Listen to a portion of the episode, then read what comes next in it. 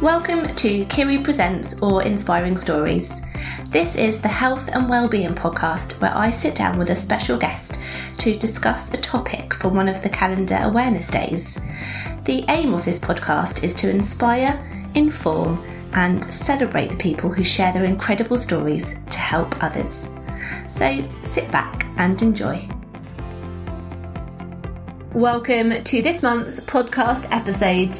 Chocolate Week typically takes place in October each year, offering a delightful start to the autumn season.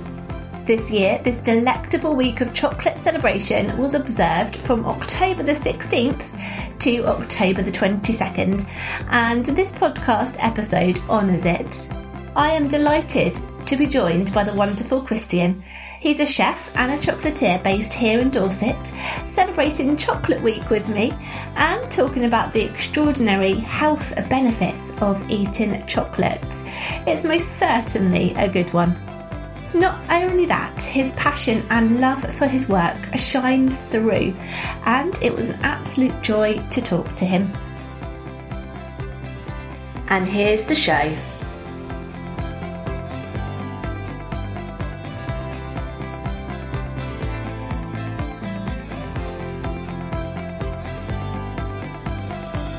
Hi, Christian.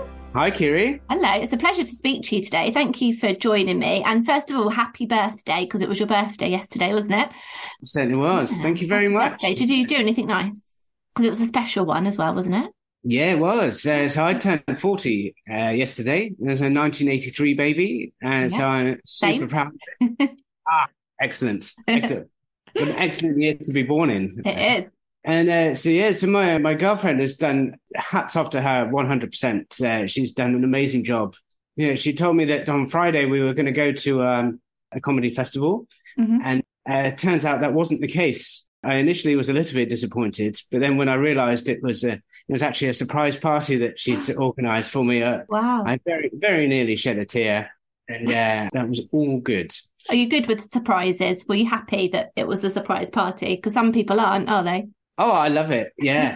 it's, uh, as I, I love surprises and so when, when I'm doing so what I do with my business, uh, so every once in a while I throw in a surprise and and that that's a bit of fun uh, as well. So giving as well as receiving, I guess. Yeah. Oh, fantastic. Anything else? Do you anything nice? So that was Friday.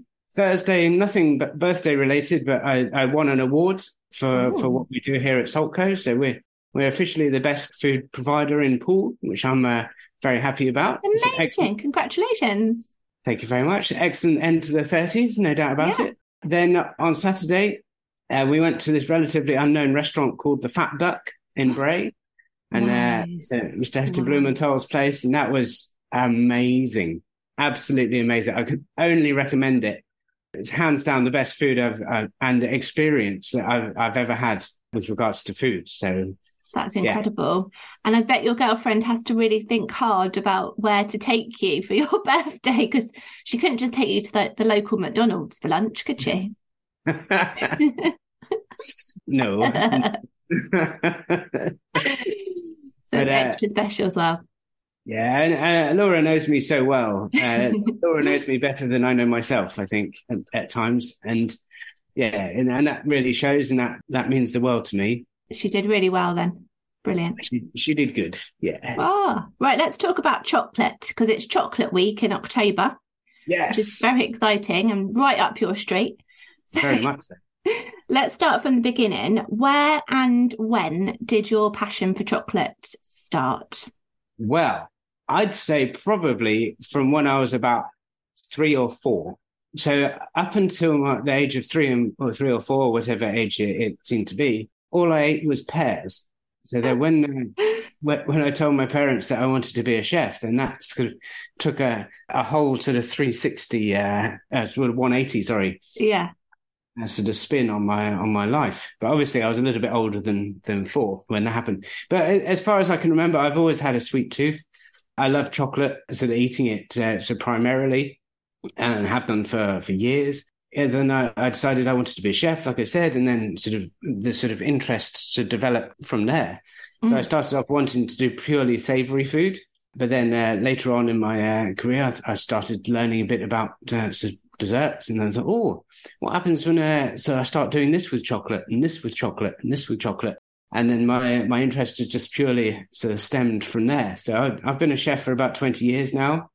Yeah, and uh, then uh, I'd say a good half of that I've been interested in in desserts and mm. and uh, doing stuff with chocolate. And I've, I I really struggle to find anybody who doesn't like chocolate. Uh, well, in, in all honesty, very good point. Christian, for those who don't know, and that's me included, where does chocolate actually come from and where does it grow? And can it be grown in the UK? Ah, so that's a fantastic question. No, it can't be grown in the UK. That said, it is grown in the Eden Project in uh, down in ooh, is it Devon or Cornwall? St in Cornwall, yeah. That's right, and uh, so they, they grow it in there, but it's that's specially uh, sort of created as an atmosphere for the chocolate. Right. So chocolate originated as in sort of Central America and sort of the north of South America. And then, uh, and that, that was uh, sort of years and years ago, obviously. And then, but now what has happened? It's it's completely developed, and it grows everywhere where there's land in between the two tropics. So you've got tropical Cancer, tropical Capricorn, and then everywhere where there's land in between, that is where chocolate is uh, is now grown. So the super hot parts of the world really, really hot. Exactly. Yeah. Otherwise, we'd all be growing it in our back gardens, wouldn't we, if we had the chance? Just imagine that. oh, just, go, just going to nip to the chocolate tree quickly. oh, that'd be amazing. ah, oh yeah. So it grows all over the world, but on the different parts of the equator. So is there different tastes does so, it taste different in different parts of the world, basically? Could you taste the difference and know where the chocolate has originally grown from? Yes, absolutely. So it's much like uh, much like wine and much like coffee as well, where it's different areas where it's grown, you, you get different flavors from the terroir. Uh, so chocolate grown in sort of Central America, north north of South America, and uh, that's quite a nutty flavor to it. Mm-hmm. And you move uh, sort of east, I guess, or west, uh, sort of the world, the globe. So if you get to, so chocolate grown in Madagascar, for example, that's it's a really fruity flavor to it. And then uh, and then so you move around to sort of Indonesia way, and and then it's a different flavor sort of altogether, that's, sort of over there. Mm, that's really interesting, isn't it? Because you just think, oh, chocolate's chocolate. You wouldn't think there would be those definitive flavors in all parts around the world. It's really good. Yeah, completely so, agree who was it that discovered this wonderful product? How long has it been around for? Oh, absolutely centuries. so chocolate originated, like I said, in sort of Central America, so north of South America. Yeah. And what they did there, this was long before so any European sort of explorers came over. But what what they used it for there is they they used the actual chocolate as currency. Wow. And then, so obviously the the richer you you are as a as a family, the more of this brown gold, uh, for want of a better explanation, you, you'd have. And also, what they used over there, the cacao for, is they made a drink from it. Mm. So a, a, modern day, uh, well, so an old age energy drink, uh, as right. I suppose, yeah. uh, because the, you get a lot of energy from actual chocolate. And then there, when it came to coming sort of over uh, over the Atlantic. What happened there was uh, Christopher Columbus that did it first, but and that was in the I believe the 1500s, but it, it didn't really take off. Uh, so nothing really came from it because when uh, so what it's used for over in so, or what it was used for over in Central America, the drink itself is really really bitter.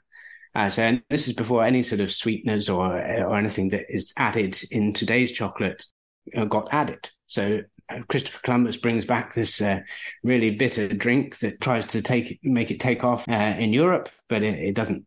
No, it anyway, wasn't so, tasty enough.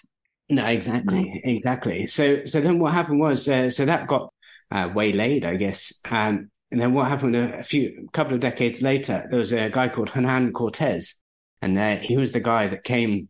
he saw the real potential in this drink.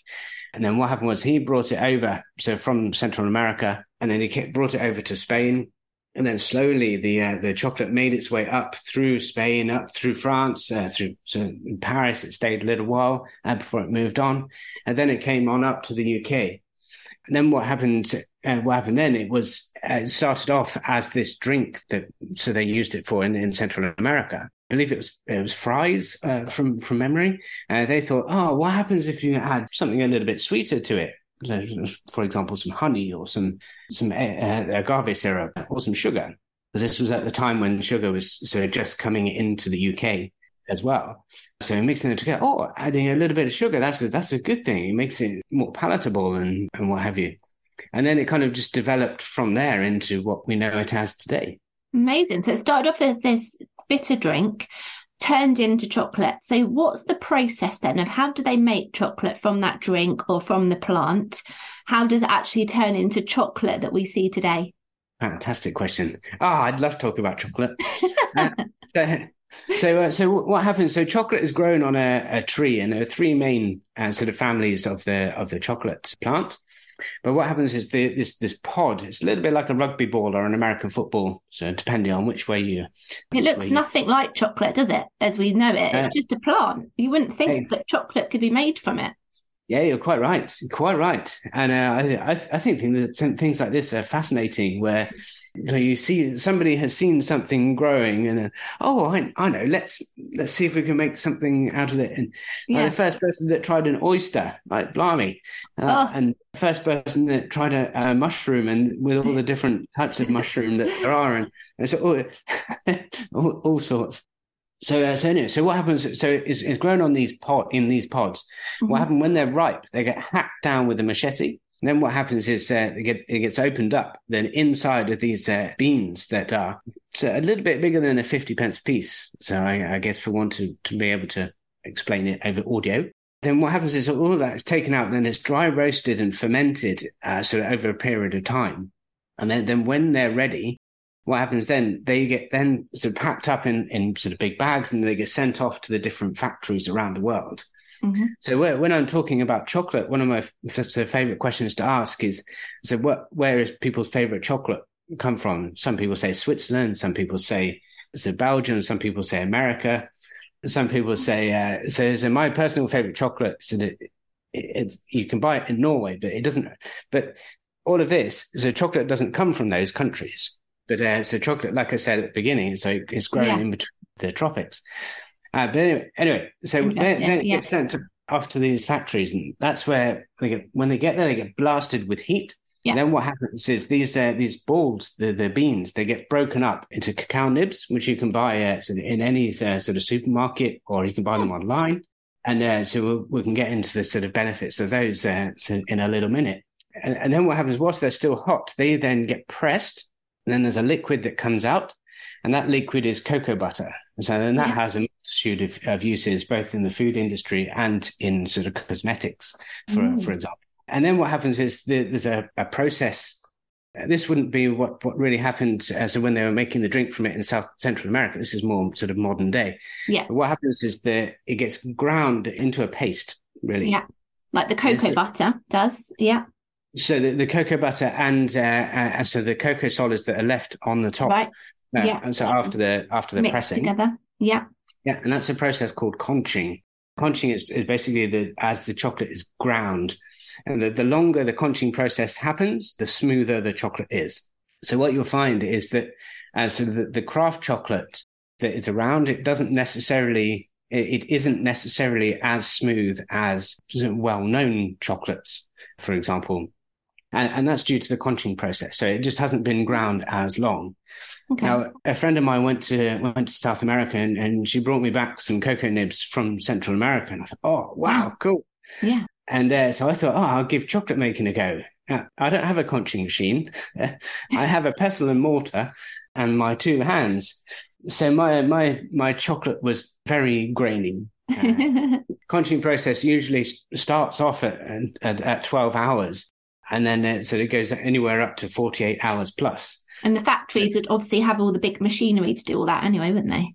Exactly, exactly. Yeah. There's, and I can't imagine there are many people in the world who would like to stand there grinding chocolate manually for, for 24 hours.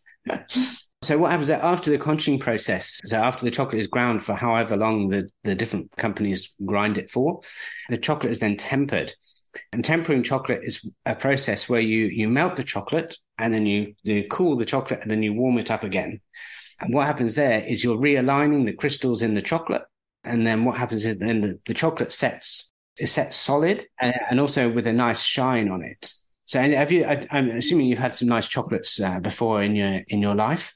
You, you, you, remember the, the, the shine that you got on the yeah. on the and then yeah, you do get some nice shine, yeah, on some of the chocolates, yeah. On probably more the expensive ones, you get the shine. Do you more than the? Yeah, yeah. Well, that's it. That's it's the skill that's gone into making the actual chocolate. So mm. the, the actual tempering of the chocolate. So that is the tempering, which, like I said, it realigns the crystals in the chocolate, yeah, uh, which then creates the shine and the and the the beautiful snap when you snap. Yeah, that's what you want in a chocolate bar, don't you? Exactly. Definitely, that's what makes a chocolate bar. You know what? I've really learned something there, Christian, because I didn't know about the process of chocolate making, and I'm sure everyone else has learned a lot from that as well. Pleasure to let the knowledge out. Yes, it's fascinating. Right, I do want to talk about the health benefits of chocolate because our listeners are health and well-being aware, and I'm mm-hmm. sure they will be very happy to know that chocolate is healthy and it also makes you more intelligent because that's what you said on your TEDx talk, which I was very impressed about that you did that, and I had a good listen. So, when we're talking about eating chocolate, does that include all chocolate? Like, I don't know, a Mars bar? If you ate a Mars bar, would you be more intelligent?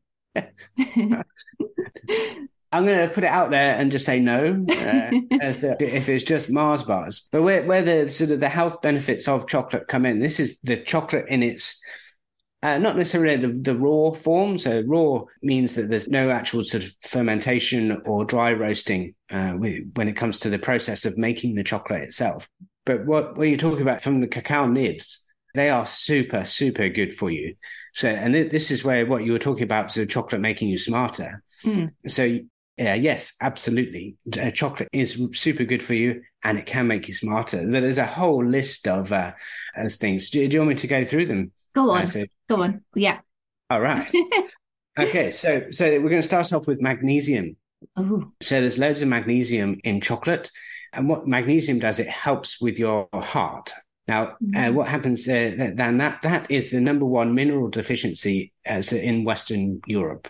So wow. eating chocolate is uh, is definitely beneficial to that. So antioxidants is the highest amount as a percentage in any foods mm. which uh, has got the antioxidants in. And that that is chocolate. That's cocoa nibs. Yeah.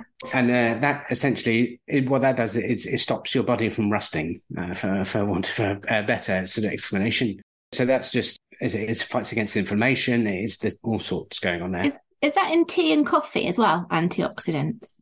Yes, yes, yeah. that's right. Yeah. Because with coffee and chocolate, is that a similar plant or is that totally different? Because I always think of like cocoa beet, like the beans, when you were mentioning the, the beans, I instantly thought mm-hmm. of coffee. Yes. It's totally so different. They are different, but the process in, in making them there is very similar. As with the dry roasting and the and sort of the fermenting of the yeah. of the coffee, coffee in particular. So whereas tea, it's it's, it's a plant, it's the leaves, uh, which then you dry out in different ways in all honesty, my my knowledge almost stops at chocolate. Yeah. So, so yeah, we're talking about antioxidants, Christian. Sorry, I. Yeah, no, no, that's that's no problem. Uh, so in chocolate as well, so vitamin C. So mm. vitamin C is famously in oranges, but uh, chocolate has got more vitamin C in it than most berries in the natural world. It's amazing. Uh, so you, you mentioned about chocolate making you smarter as well, which is uh, 100%. So it promotes the neurotransmitters in the brain. So it helps the signals bounce between both sides of your, your brain.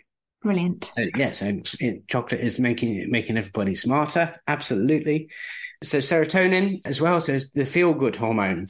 Mm. there's everybody knows about the feel good uh, good hormone, uh, and sort of especially with the sort of mental health being in the in the forefront of a lot of people world in, mm. in across all industries, uh, not just the the hospitality one, but uh, chocolate. Eat more chocolate. That's, a, that's, that's why a... you see in the movies everyone sitting there all sad, eating their chocolate bars in front of the telly. It's a comfort food, but does it actually help? Do you think with depression and with mental health?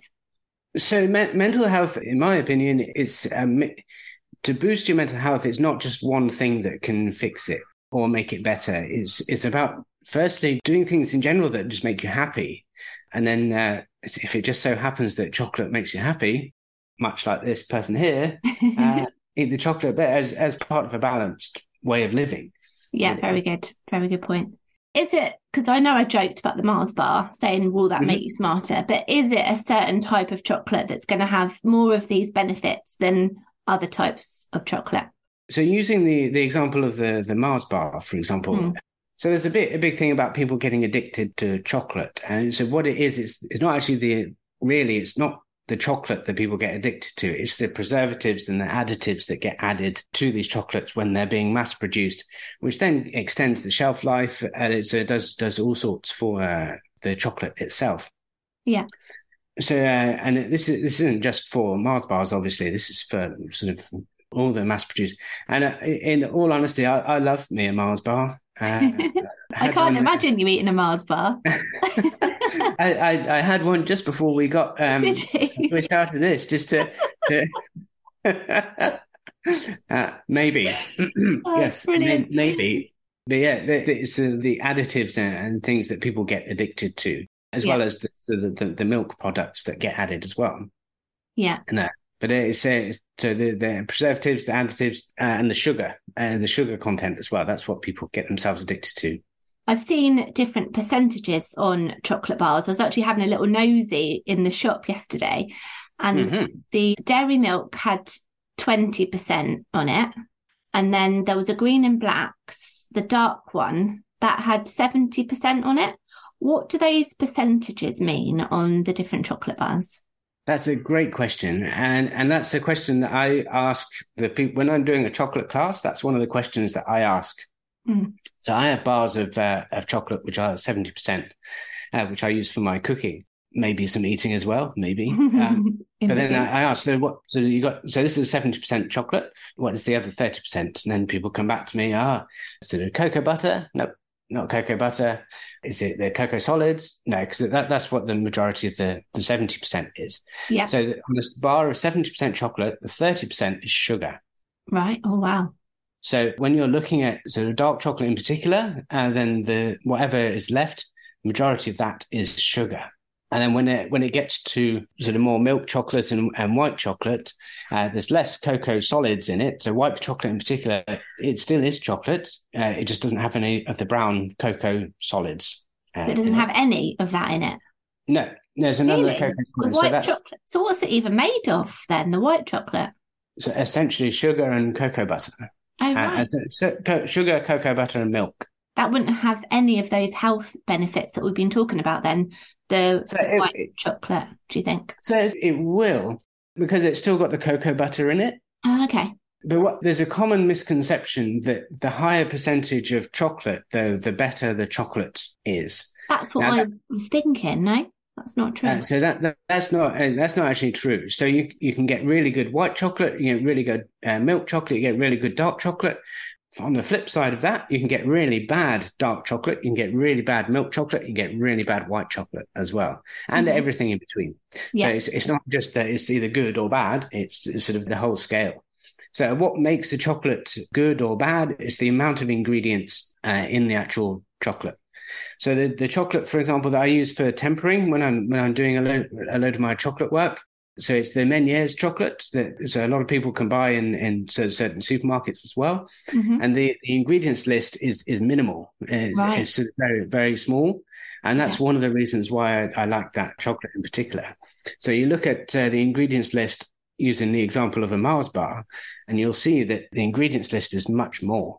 Yeah, and it, this, exactly, and this is the the uh, preservatives and the additives that get added. Yeah. And that's I, what makes chocolate moreish, doesn't it? And that's why we eat probably, yeah. like you say, you get that addiction because we're eating it more. Mm. And I suppose if we went for the more high quality chocolate, that's probably not as moreish because maybe some of the dark chocolate, particularly, is quite bitter, isn't it? Sometimes. Yeah. But yeah, you still get that sweet craving, wouldn't you? Like having so, yeah. a little bit of it. And then you just wouldn't want to have too much because it'll get a bit sickly, wouldn't it, after a while? Exactly. Yeah. So uh, I've spoken to countless people about chocolate over the years now, and and they've said that. So I don't really have a sweet tooth, but what I do is, and what I do like is the darker chocolate. And what happens there is I have just a little bit of that dark chocolate. Yeah. And this is talking to the seventy or eighty uh, percent plus mm. chocolate. So that's obviously at the same time then reducing the amount of sugar that's in the actual chocolate as well. Yeah. But you have just a small bit of this chocolate, and then that satisfies the chocolate craving Mm. because you're getting such a big sort of whack of it. Yeah. Yeah. I've Yeah. noticed that. Sorry, I'm mentioning Green and Black's again because I was looking at that in the supermarket. So the Sorry? plain dark chocolate was 70%. And then Mm-hmm. the ones that had the flavorings in, like a toffee um, one or a salted caramel, then the percentage reduced, which makes sense of what you said about the other ingredients sort of being involved in the chocolate bar. Yeah, There's absolutely. more Uh, sugar, basically, isn't there? Precisely, precisely. Yeah, it's a toffee and salted caramel. Uh, it's toffee and caramel in particular. The two main ingredients in both of those is sugar and, and cream. Yeah. Yeah, So if we're going to choose, if we want to have the most healthier chocolate, we want to look at the higher percentage really, because that's got the less sugar in it. And well, like so that. yeah. Uh, but also look at the look at the ingredients list on the on the back. That's what I would say. brilliant, Uh, and the smaller amount of ingredients, usually the better the chocolate is. excellent. You know, just a little point on the health benefits, because I watched, I don't know if you've seen it, Christian, but Michael Mosley's documentary on BBC. Have you seen that? Uh, no, I haven't. Have a little Uh, look. It's really good. And apparently, there's a group of people called the Guna people, and they live Mm. off the coast of Panama, and mhm. they still drink that cocoa drink that you were talking about from years Really? back. Oh, wow. Yeah, they still drink that's- it, and it's supposed to have their blood pressure doesn't go up with age. So whereas in the Western world, our blood pressure might automatically go up with age, theirs doesn't at all because of this cocoa drink that they have still. There we go. There you go. And that's incredible. That's amazing. And you know what Wow. it also reminds me of as well? You know when um older people go into like residential homes and they have a drink of cocoa at night? Is that Yeah. a similar thing? But I suppose that's got sugar and things added into it, hasn't it? So yeah, so drinking chocolate is uh, is essentially sort of cocoa powder and sugar, uh, Yeah. it's, uh, usually warmed up with some milk. Yeah, so there is this potentially the idea behind it is is is right, but I'd say it's more to help people relax because it's something the warm that's going through them, and it's Yeah. uh, There's getting- good intentions. They're probably thinking, oh, there's some health benefits for the people getting older, but it's probably not doing like the actual job they're hoping for necessarily. exactly It's more of a comfort, isn't it? So many people would presume as well, Christian, that eating chocolate would be bad for your skin. I know that when we were teenagers and people went through different stages of acne, didn't we, with, as teenagers, the doctors might Oh, have said, oh, don't eat chocolate and don't eat this and etc. What are your thoughts on that? Ooh, right then. So both yes and no in regards to that. I know it wasn't really a yes or no answer uh, question to answer. okay. but, uh, so let's go with no first. So no, that's not right because, for, like we were talking about the health benefits of chocolate uh, a little bit earlier. So with, with all the sort of health benefits uh, sort of that I listed off, uh, so you've got the antioxidants, which is something which which would then sort of reduce uh, any sort of swelling which is essentially what one of the things that causes the acne, the spots breaking out, and, and, Yeah. and what have you. So, in, in, from that respect, I'd say they're right. But uh, in the respect that they are right, it's the it's the sugar and the and the additives that are one of the causes of acne of uh, sort of bad skin conditions.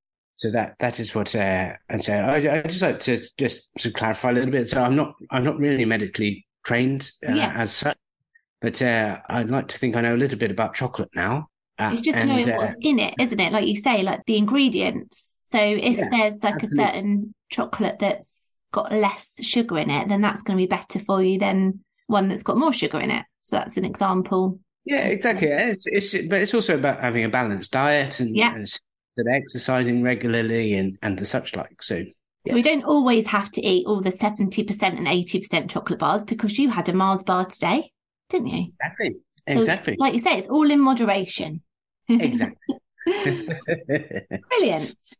So let's talk about the different chocolate making processes with, say, a chocolate bar that you might have bought at the garage or chocolate that you make. so I've got a I've got a test kitchen, and there there there is a table in the chef's table. So there's actually there's two types of chocolatier really. So Mm. that you get the chocolatiers that, that make the actual chocolate, which Mm. is using the process that I talked about a little bit earlier. Yeah. And then you've got the chocolatiers, which is more where I sort of step in. And so when we were talking about the, how chocolate is made, we got to the tempering process. And then so after it gets tempered, it gets then set in the molds and then, then it gets wrapped up and, and sold. Yeah. I'm the type of chocolatier that, that comes in after that. So after all the hard work is done, then I get the easy job of just using it to make stuff. So there's loads of uh, uses for chocolate now. So making it all look pretty and things like Yeah. that. Yeah. Yeah, there's, so you, you make different chocolate sculptures, and that that the stuff you can do with with chocolate is just amazing. And then there's however many hundreds of different chocolate desserts you can make. Yeah. Uh, so we we also make uh, in the winter time we make the individual chocolates. Uh, where we temper the chocolate for the outside and then we pour it into our molds. And so to take it out the mold, uh, empty it out. So it's just the shell left. Yeah. And then we fill the shells with different fillings like jams and jellies and Oh, wow. uh, chocolate ganaches, caramels, and, and all sorts of weird, wonderful stuff. And then you might sell those as like Christmas gifts and, and things like that, Abs- would you? Absolutely, yeah, Yeah. yeah. So there, so there's Christmas gifts, and so we, we tend to do it more in the winter time, mainly because my kitchen is, is quite warm as a room, and when when uh, when you're tempering chocolate, you need to be able to cool the chocolate down. And so you, you melt it to 45 degrees, and then you cool Mm. it down to 25. And if the room itself is quite warm, which it can be in the summer, and it, it has been, uh, even though the weather hasn't been particularly particularly great this year, At moments. It's, exactly. So what we say is uh, the chocolate, the individual chocolates, uh, anyway. Uh, so we make them when it's a little bit cooler uh, Yeah. in the. Uh, and people, I suppose, fancy chocolate more in the winter, do they, than they do in the summer? Is that right? Or is that just me? oh, I love chocolate all year round. so do you make Easter eggs as well when it comes around to the Easter time? Do you make and design lots of fancy Easter eggs? So no, we, we we don't do the actual Easter eggs as such. So the the chocolatier side of what we do here at Saltco, it, it's I wouldn't say it's the main part of what we do, but it, it is a, it's a quite an important part. Hmm. Because, uh, like, like we said, so, so many people like chocolate. Mm. And we do so many different things with it because we, we don't have the, the space to hold all the different chocolate molds for Easter eggs, but we do lots of different things throughout the year with chocolate. Yeah, tell us more about Saltco then. So this is your business, um, Christian. Okay. Tell us more Yes. about that. And how did you get into the chefing side? Have you, where else have you worked leading up to setting up Salt Co as a business? Fantastic. Right then. So that that's quite a few questions. So I'm going to see if I can answer them in chronological uh, order for you. So where this whole thing came uh, about. So like, like I said at the beginning, so when I was a, a toddler, I didn't really eat anything other than pears. Then, and then uh, so when I got to sort of, I think I was so early twenties when I when I decided I wanted to be a chef. So I'd done my my GCSEs. So I'm half Norwegian. So I, I'm very proud of my Norwegian heritage. So I went to Norway when I was 16. I went to a sailing school for a year, which was amazing. Came Mm. back and I did my A levels. And then I, I, I worked, uh, when I came back, I, I got a, a job in a particularly rubbish corner shop where they uh, they turned the electrics off at night just to save electricity. So the fridge and freezer got switched off. So I, like to hope that wasn't where my interest in food came from, but uh, it kind of stemmed in that that area. But then, uh, but then when I sort of told my parents that I was thinking, okay, I'd quite like to be a chef, and sort of threw everybody out because, like I said, I hadn't really eaten anything since as a toddler. But Yeah. anyway, so the, the the reason where my brain went with regards to becoming a chef is that my thinking is everybody likes somebody who can cook. Yeah. And I also thought uh, it was a, a a way of attracting some ladies as well. That is a plus point, actually, isn't it? My husband's quite a good cook, so I'm quite lucky there. But yeah, we do Ah, like a man that can cook. Yes. Fantastic. Good Well, choice. Thank you very much. and uh, it's uh, well, working as uh, quite widely publicised that so working as a chef, uh, you don't really get any free time. So, so being a chef, uh, dating a, a chef, being married to a chef can be difficult. Yeah, it's a bit unsociable hours, isn't it? So I love it when people say that about chefing because it, in some ways, absolutely it is. But the, the business model, uh, I, so I joke about the business model of Saltco being that I go to people's houses, meet nice people, and drink their wine. So uh, yeah, that that's really not unsociable. It's actually Uh, very sociable. Yeah. So I suppose being a private chef, you get to go to all these different functions, don't you? And serve people your delicious food. That's it. So that that's the main thing of, of Saltco. So we we do bespoke seven course tasting menus Mm. when we go around to people's houses and we and we cook. So we, we say we cook and we serve and we do the washing up as well. Do you? And then so Wow. you, what your reaction just there is one of the reasons why I say that we do the washing up as well because it seems that pe- some people are more excited that the washing up Yeah. gets done than the actual food The itself. actual food, definitely. And uh, that, that's uh, hilarious. when Uh, can we book? I bet you're booked up for months. So we, we we definitely get booked quite far in advance with regards definitely Saturdays. So the next Mm. Saturday we have free. Off the top of my head, I'd say it's probably the New Year uh, Wow. already. Yeah. And so New, New Year's Eve got booked already. Like New Year's Eve this year got booked last summer, Yeah. and I've already had sort of five or six other sort of interests on uh, New Year's Eve. So the Saturdays, so we, we do it all week. So Yeah. other than Sundays, so my uh, my my girlfriend uh, understandably gets a little bit annoyed if I book something on a Sunday Yeah. because that's our day to spend together. Yeah. Uh, That's and nice. uh, ah, well, I try I try not to be horrible. because I don't always succeed, but in general, I try. so the Sundays are our are our day together. We tend to go out for breakfast and Yeah. just have a nice relaxing day together, which is nice. That's nice. Yeah. Wow. But, uh, so you asked also about where where I've worked. So yeah. I- Where did it? Yeah. Where did you start, and how did it lead into what you're doing now? Ah, well, so when I set up my business, this was already 14 years into being a Yeah. chef. So I've, I've worked, so I've done it a little bit all over the place. So, so I've, I've worked on a luxury yacht, a Oh. cruise ship, a sailing ship. So I've done some traveling with it. I've also worked locally. So there, I used to work at West Beach for a while. I worked at the print room. Uh, last restaurant I worked here was was the Hilton in town, Bournemouth Town Centre. Yeah. And so I used to run the uh, run the fish section there, and that was uh, that was fun. They've got a nice restaurant, haven't they? Is it called the Forks and Spoons? Is that right? So sp- spoons and forks. That's- Uh, but, but yeah, you, you're right. It's at the bottom, isn't it? It's really nice. I've been there before. yeah, so they, they've got a tandoor oven in the kitchen there, and we used to cook all the steaks in there. So I ran the fish section, so we cooked whole mackerel in it and all, all sorts. oh Uh, wow. That that was that was quite cool. That was something a bit different. And, uh, Yeah. Yeah. Lovely. And it's That- led you to having your own private chef business. Do you run it alongside anybody else? Does have you got people that help you? Yeah, so so we've got a small team now. So there, there's uh, so four of us at the moment. So what, what I say with the the whole dinner party thing is that I do up to six on my own. And that's for the full seven courses. And the Uh, washing up. Uh, And the, well, I hide it in people's drawers, but they they don't complain about that until they see it in the morning. So that's uh, and uh, but then when when it's uh, six people or or above, then I have uh, a plethora of sous chefs that come and help and are, are Yeah. super. The people I've got working with me, they're incredible.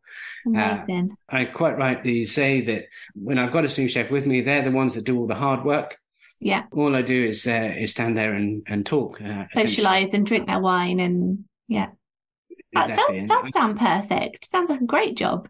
Ah, it can be tough, but Yeah. it really isn't. It- But running your own your own business is going to be tough, isn't it, at times? But it's Yeah, also so really it- rewarding.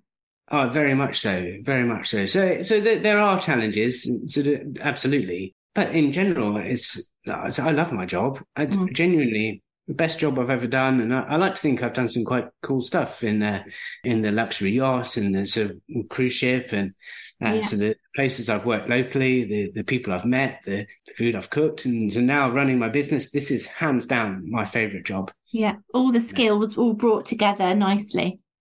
Exactly. Exactly. Perfect. Yeah, we're, getting, we're getting some awards for it now, which is That's Which is incredible. Amazing. Well deserved. thank you very much. Have you got a unique selling point, Christian, that separates you from the rest of the other sort of private chef businesses? So, yes. Yes is the short answer. Now, I'm not really a massive fan of the whole sort of selling things. It doesn't mean I'm not going to tell you everything, but one of my least favorite types of people are, are salespeople, those particularly the really pushy ones. I've got no time for it. But from a USP point perspective, I can guarantee my, when my girlfriend listens to this, she's going to expect me to say my sense of humor, and then she she'll say that no, that is absolutely not the case. Uh, so we'll, we'll get that one out of the way first.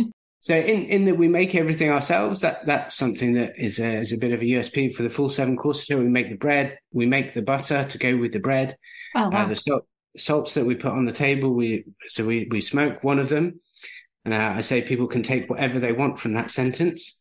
Uh, but what we do is we infuse it with cold smoke, and then that, that sits there for a little while, and that gives a nice smoky flavour to it. nice. Uh, Yeah. And then we do sort of the butchery and fish prep as well, so filleting the fish. So we do fish demos as it, sometimes uh, when we're doing a dinner, so I can show people how to fillet fish. So we do all sorts of uh, sort of cookery sort of demos, and the, the whole idea with our, our kitchen here in Upton is to be able to do sort of little pop up evenings and little demos mm. and classes and, and things like that here. Yeah. So from the butchery and the fish prep, so we make everything. It's even the ice cream and sorbets that we do. We, we make them, and then we churn them on on the site. So when we get to people's houses, one of the first jobs is we start churning the ice cream or the sorbet. Now I, I say that's one of our USPs, but in in all honesty, that is purely because I love fresh ice cream and sorbet. Uh, it tastes amazing. So yeah, that that's about a third of the USPs that we've got. I Lots of USPs. No, really high standard. And the website looks amazing. So I had a little look, I was like, wow, it looks so inviting. So tell us what the website is called and where can we find you on social media? Absolutely, absolutely. Right then, so website. So it's www.salt-co.co.uk. Brilliant. And Easy to remember. Yeah. That will get you to our uh, sort of our website there. Yeah. And yeah, absolutely. There are two co's in it. So the business is Salt Co, and then it's .co.uk. So salt-co.co.uk. Yeah. And on the website, you'll see all, all the little bits about the classes that we do, the chef's table that we've got here in Upton, the private dining where we go around to people's houses. Then uh, there's also a contact us page on there, and uh, yeah, so you'll you'll see see all sorts there. Excellent. So you and you asked about social media.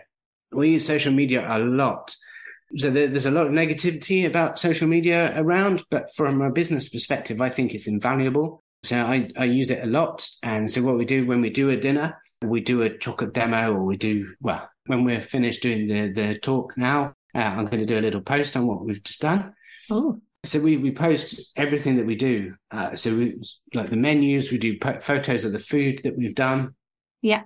Yeah, it's all Oh. good. and Uh, what's so- the handle for Instagram? Great question. So Instagram, you'll find us as a, at salt underscore co underscore chef. Right. That's, I'm writing that's this down. Yeah. And then uh, you'll find us on Facebook as well. So, and that'll be at salt.co.chef. And Amazing. there, there you'll see that we, uh, so we have a, have a look through there and you'll see how much we use social media. It's going to be so tempting though. When I go on these Facebook and Instagrams, I'm going to be like booking you straight away because it's going to be too inviting and tempting, I'm sure. It would be a pleasure. It would be a pleasure. Right, let's go back to chocolate to end our podcast because I think the question on everyone's lips is Is there an endless supply of chocolate around the world in for you to keep doing your business forever? We all love it, but does it depend on the climate and a good supply of plants? Will we just keep having chocolate forever? No. No. What? No. That's the short term answer for a, long term issue. That's not the Um, answer I wanted to hear. so which we try and uh, sort of bring positivity to everything we do, but there's there's there's a limit. Uh, I'm afraid. so all is under control with this. So at the moment, what I found as so doing the different research is that uh, for, for the Western people in in general, it's the Western culture that eat a lot more chocolate than the Asians, for example. So one human, adult human, eats on average 286 bars of chocolate a year. Really? So what that means, uh, obviously, some people eat more, some people eat less. So it's uh, and then uh, what that means. So to make that much chocolate for one person, so that's uh, you get pods from around ten chocolate trees. So that that's how much chocolate you need for one person. Mm. And then obviously in the world, there's more than one person. Uh, so uh, however many billion people that is, so to multiply that the amount of trees that you you're going to need is There's a lot of trees. you're suddenly talking quite a lot. So what's happening is chocolate is being eaten at a faster rate than it's being produced at the moment. That is what's happening. That's the reality in, in today's world. But what happens uh, what is happening, sorry, is that uh, scientists are working on a more disease resistant uh, strain of, of actual chocolate. So then that would then cover the amount of chocolate that is being eaten in today's world. Good. Thank goodness so for that. Everything is under control. Everything's good to go. And uh, I like to think that I'll, I'll be in business for a good few many more decades still. I'm sure you will. If not, we're going to have to get all those little greenhouses like the Eden Project has in our gardens. Exactly. Exactly. How cool would that be? That'd be amazing. Yeah. right. Lastly, would you say chocolate, Christian, brings people together and makes the world a happier and healthier place? 100%. 100%. So there, there is a lot of negativity about chocolate, and so in particular how chocolate is grown, and then there's the stuff about child labour, with uh, uh, specifically in sort of Western Africa. But that is being sort of stamped out. That is being worked on. That's being eradicated, which is mm. fantastic news. But when it comes to the the actual eating of chocolate, that's absolutely is it makes people happier. It's just all round sort of, sort of positivity when it comes to, to actual chocolate. Amazing. So, like you said, when people are in, in, in Hollywood eating uh, eating chocolate whilst watching a film, and you see how they feel automatically better as they're magically after after the chocolate, and uh, yeah, it's there we go. all sorts of uh, goodness. So chocolate yes. is good for you. Yes.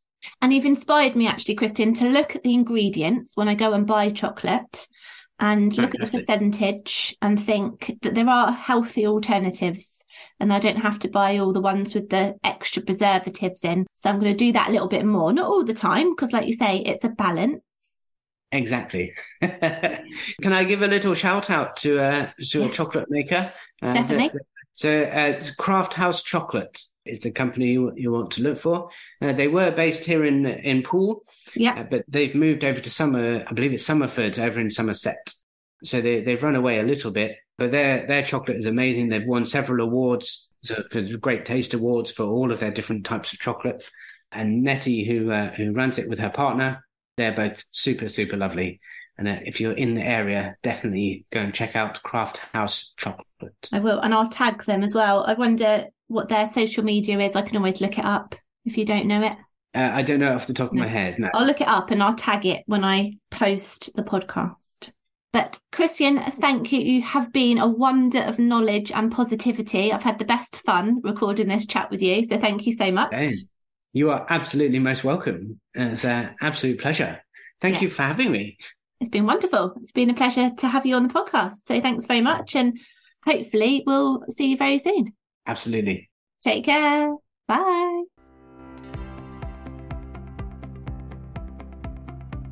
Thank you so much for listening to the podcast today. If you haven't already, please follow Kiri Presents or Inspiring Stories on the podcast platform of your choice. And don't forget to share on the socials if you enjoyed it. Thank you very much and talk to you soon.